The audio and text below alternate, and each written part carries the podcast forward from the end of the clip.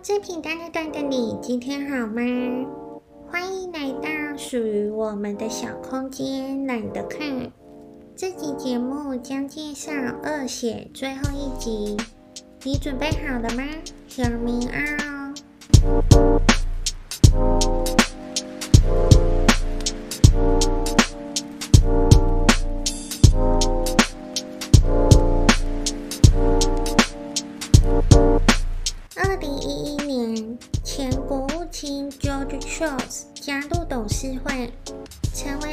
为 Elizabeth 最大的支持者。他是共和党内受人尊敬且有影响力的人物，还是《华尔街日报》保守派社论版的朋友，常常在上面发表评论。他建议该报社采访 Elizabeth 这位医药界的神秘少年英才。这篇文章刊登在 Weekend Interview 专栏上，这是周六言论版的补充，也是一个友好、轻松的访谈。Elizabeth 设法让这篇文章在九月七号的周六发表，计划利用 Walgreens 的启动和这篇误导性文章，为他新一轮融资做公开背书。这次的融资将 Theranos 推上矽谷舞台最前线，在矽谷估值十亿美元以上的新创公司被称为独角兽。这些独角兽并不急于冲向股票市场，而是利用私下筹集资金，规避公开上市带来的严格监管。最著名的代表是 Uber 和 Spotify。《华尔街日报》的文章引起 Partner Five Management 的注意。基金年回报率约十 percent，归功于资产组合中大规模的医疗保健投资。拜访 Theranos 期间，严格的安保措施与 Elizabeth 和 Sunny 的介绍。向他们暗示公司拥有极具价值的知识产权。除了公司宣称的科学成就外，最打动他们的是董事会成员。这些人包括前国务卿 George Shultz 和 Henry Kissinger，前国防部长 William Perry，前参议院军事委员会主席 Sam Nunn。前美国中央司令部长 James Mattis 等等，而这个董事会还有 David Boies 担任特别顾问。这些杰出人士拥有传奇英雄色彩，为 Theranos 的正当性提供背书。二零一四年，他们购买了九千六百万美元的股份，公司估值达到惊人的九十亿美元。而 Elizabeth 净财富估值近五十亿美元。二零一三年四月，病毒学博士 Alan Bean 加入公司，担任实验室主管。实验室分成两个部分，一个是由他负责的 CLIA 认证侏罗纪公园，存放大量商用检测设备；另一个是诺曼第。存放 Theranos 开发专有设备。这一年，当李代毅竭尽全力为公司推行商业化时，迷你实验室已处于开发状态超过两年半的时间。这仍是一个非常早期的原型机阶段。Elizabeth 能坚持迷你实验室是一种消费型设备的想法，必须小巧精致，就像 iPhone。而且能进行四种主要血检、免疫测定、普通化学分析、血液学测定和基于 DNA 的扩大检测。与其他笨重但能处理数百份样本的商用检测仪相比，迷你实验室最醒目的缺点是一次只能处理一份样本。随着与 Walgreens 合作期限的压力。公司将启动其门店的检测服务。由于迷你实验室完全不具备部署条件，他们决定重新启用尘封的爱迪生。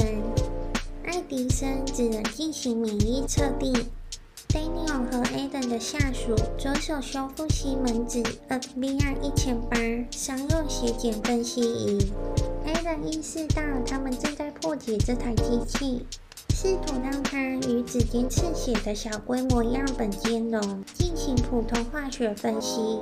最主要的步骤是使用 Tecan 一体处理器将样本进行生理食盐水稀释。但西门子检测仪进行分析时，就会稀释一次血液。这个做法是进行两次稀释，带来更大的误差空间。其血液样本浓度水平远远低于该设备与 FDA 认可的分析测量范围。即使如此，Daniel 仍对他们取得的成绩沾沾自喜。毕竟他们只是工程师。负面结果是由 CLIA 执照上的负责人 A 人负责。一年后，这件事已经触及他的忍受极限。另外，身为实验室主管，公司拒绝让他看质量控制检查数据。公司再一次要求他说服医生，血检结果是合理且准确的时候，他提出辞职，并要求立刻从 CLIA 证书上除名。离开之后，詹妮和 HR 不断讯息轰炸，要求他删除所有转发到私人 Gmail 的公司邮件。这些是他为了保护自己所做的准备。而他的律师也受到 Boyce 事务所的施压，最终他删除了一百七十五封邮件。二零一一年夏天，来自史丹佛大学的 Tyler Shultz 前国务卿 George Shultz 的孙子加入 s t e v a n o s 任职于免疫测定部门。同年，刚大学毕业的 Erica 张也加入公司。并和他成为朋友。他们的工作是在爱迪生部署到实验室用于病人身上之前，验证其血检的准确性。这个验证过程称为检测验证。使用员工或其亲友的样本进行测试。Tyler 的工作热情遭受到第一次打击是目睹爱迪生的内部构造。就像某种中学生在车库就能造出来的东西。接着是采樱桃式的数据采集，其检测的准确性有误导行为。二零一三年，Eric 被调到诺曼第的临床实验室。某天，从 Walgreens 门市传来一份检测订单。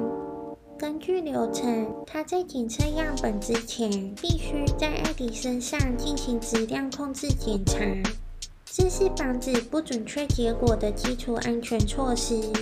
接连两次检查失败，使他不知道该怎么办才好。不久，一名没有 CLS 执照的设备研发员工进来，删除了部分他声称是异常的数值。接着检测病人样本，将结果回传至门市。这一幕令艾瑞卡震惊不已。二零一四年，泰勒被调到诺曼第的制作团队。他从艾瑞卡和其他人那了解到，爱迪生的质量控制检查经常失败，但桑尼的施压使实验室忽略这些结果。硬是在爱迪生和改版的西门子设备上检测病患样本。他要求与 Elizabeth 面谈，提出这些一直困扰着他的问题。其中一项是自己计算的变异系数常常与检验报告中的数据不符。按照他的计算，报告远远低于实际数据，也就是公司在夸大其血检的精准度。Elizabeth 建议他找 Daniel 看看公司如何进行分析，帮他打消疑虑。但这么做并没有得到任何可靠的回复。另一个困扰着他的问题是，所有临床实验室每年都必须接受三次能力验证的考验。由美国病理学家学会向实验室发送血液样本，要求他们进行多种血检。公司运作头两年一直用商用检测仪进行。现在既然爱迪生已经用于病患检测上，Adam 要求 Erica 将样本分成两份，分别在爱迪生和其他商用检测仪上进行分析比较，结果截然不同。而 Sunny 对此事暴跳如雷，要求他们只能上交商用检测仪的数据。Tyler 不明白公司的做法怎么可能是合法的。去见了祖父，向他说明公司所用的方法都存在缺陷，并决定离开公司。令他惊讶的是，Elizabeth 居然通过他的祖父来威胁他，告诉他如果坚持恶意反对公司，他会输。更令他惊讶的是，他的祖父完全站在 Elizabeth 那边，他们的关系似乎比和自己还要亲近。George 坚信 Theranos 的设备已经用在旧伤的直升机和医院的手术室里。Erica 也因将能力检测结果发给 Tyler 的事遭到 Sunny 严厉斥责，从而离开公司。二零一三年三月，Richard 和 Joe 与 David 进行和解会议。最初，他们决心将官司打到底，但现在他们已经精疲力竭。作为一名从未打过官司的专利律师就根本无法与全美最好的诉讼律师抗衡。Ian 的死亡更是一个巨大挫折，而 Richard 在法庭上一系列无关紧要的谎言，更损害了他的信誉。主审法官否决了他们提出传召 Ian 妻子 Rochelle Gibson 出庭的动议。他们已经花费超过两百万美元为自己辩护，再继续下去可能会破产。会议结果，Richard 将撤回专利，以换取 Theranos 撤销诉讼。这一结果激怒 John Forris，他一直期待出庭作证，洗刷自己的名声。现在觉得遭到父亲和哥哥的背叛，一怒之下，他向美国律师媒体发了一封 email，透露 David 试图贿赂他。并发誓要起诉 David 和他的哥哥及父亲。这个特别的案子引起《财富》杂志法律记者 Roger Taleb 的注意。他联络 b o i s 事务所公关后，决定改变报道方向。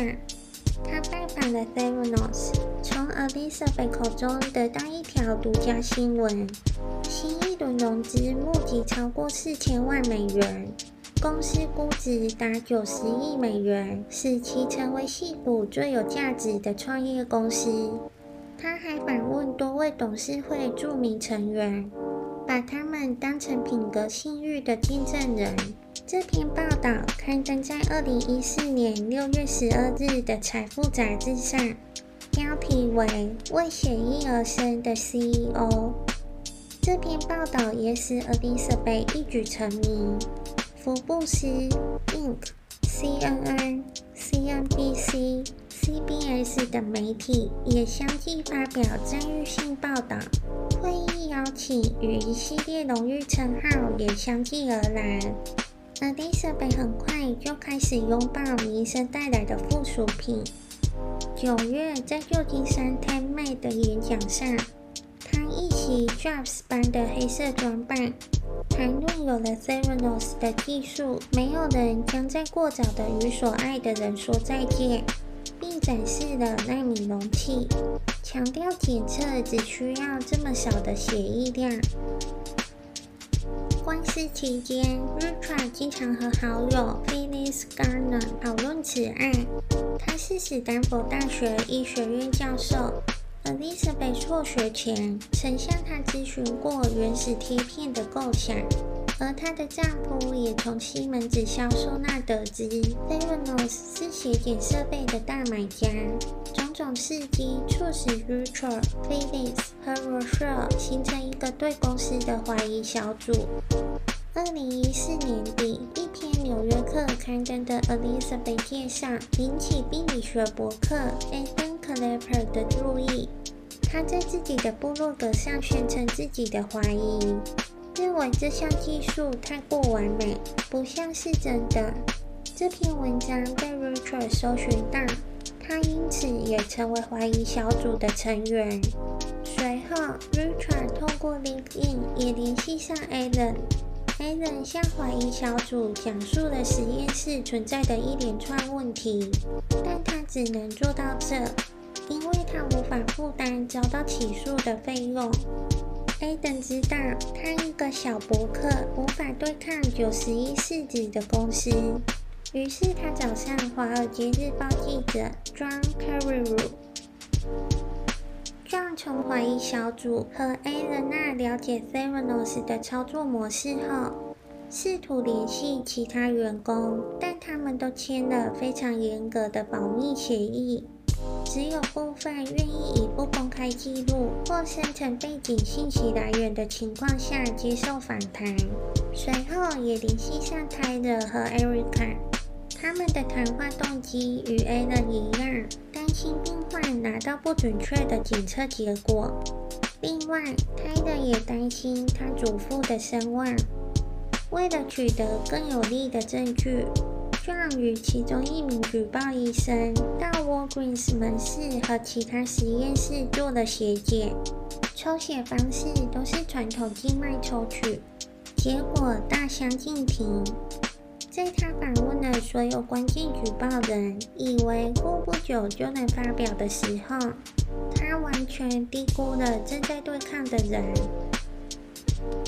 二零一五年五月的一个家庭聚会上，George 问他的是否与《华尔街日报》对过话，最终他坦承曾有过谈话。随后几周，Boyce 事务所不断要求他签署宣誓书，并找出谁是举报人，并使用跟踪、破坏汽车窗户、言语威胁等激进手段，威吓他们家族将因这场官司而破产。但他从没妥协过。与此同时，John 与 f e r a n o s 公关正为对 Elizabeth 采访一事兜圈子。仿佛他是唯一一位无法访谈的记者。过几天，终于敲定在六月二十三日，由 David 带头的律师团和 Daniel 将前往《华尔街日报》总部接受他的采访。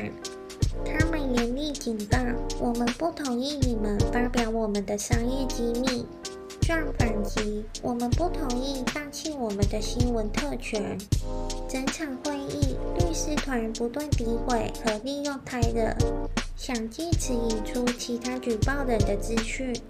而 Daniel 也对 John 的提问采取模棱两可的回答。随后几天，Erica 和 Adam 都收到 Boyce 事务所的起诉威胁信。Theranos 也派人拜访他们怀疑的举报人，向他们施压，并要求签署声明，声称撞篡改他们所说的话。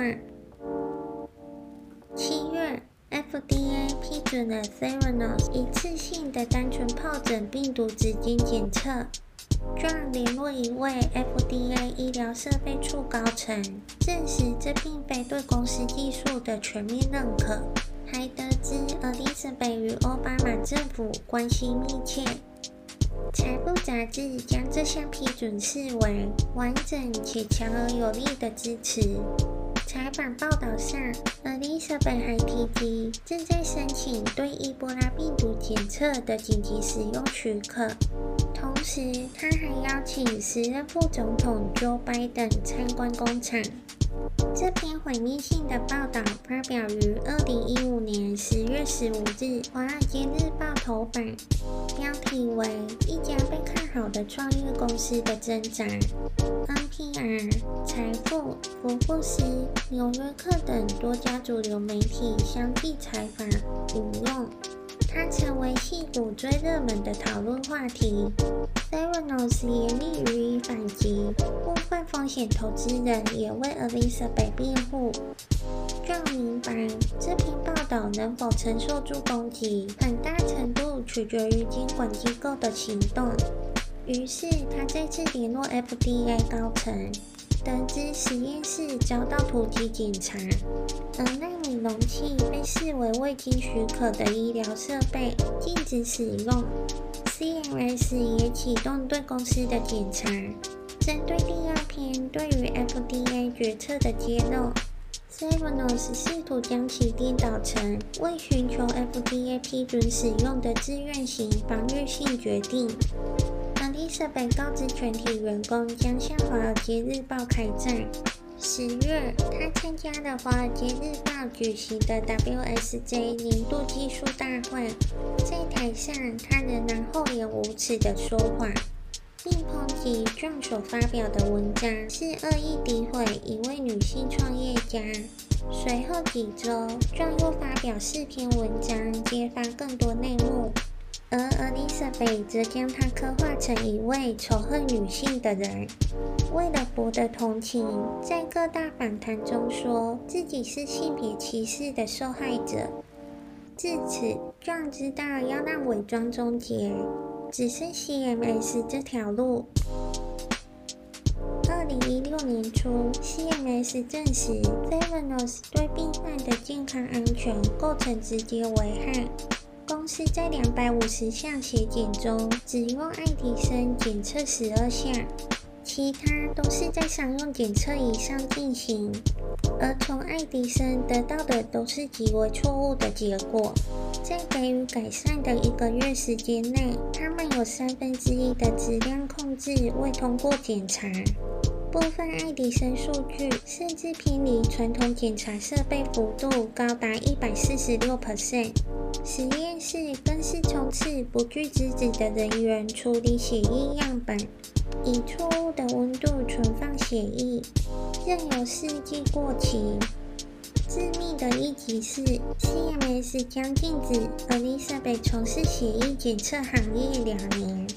报道发表后，他不再淡化形势的严重性，在 NBC Today 的访谈上，上演悔恨的戏码。并由 Sony 承担实验室出错的责任。七月，CMS 正式禁止 Elizabeth 和公司从事实验室行业。旧金山检察官办公室将公司列为刑事调查目标，SEC 也对公司展开民事调查。Walgreens Partners Fund Management 与其他投资人也各自发起诉讼。对于如何应对联邦调查，David 与其团队也和 Elizabeth 闹翻，因而退出公司董事会。二零一七年底，Theranos 已经精疲力竭，烧尽大部分从投资者那筹集的九亿美元，而这案件仍在审理中。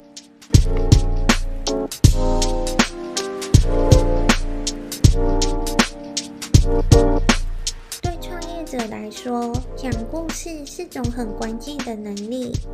比讲故事更厉害的是编故事的能力。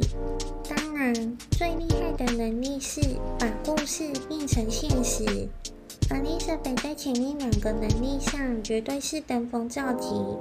就像他那句能激励内心情感的描述：“有了 Theranos 的技术，没有人将在过早的与所爱的人说再见。”这集节目我截取部分重点为故事做结尾，真正精彩的攻防战都写在书里，你一定要亲自细品，才能身临其境的感受小虾米是如何对抗大鲸鱼。如果你喜欢我的分享，记得推荐给你的亲友哦。我是 Blank，你的伴读小书童，我们下集见喽。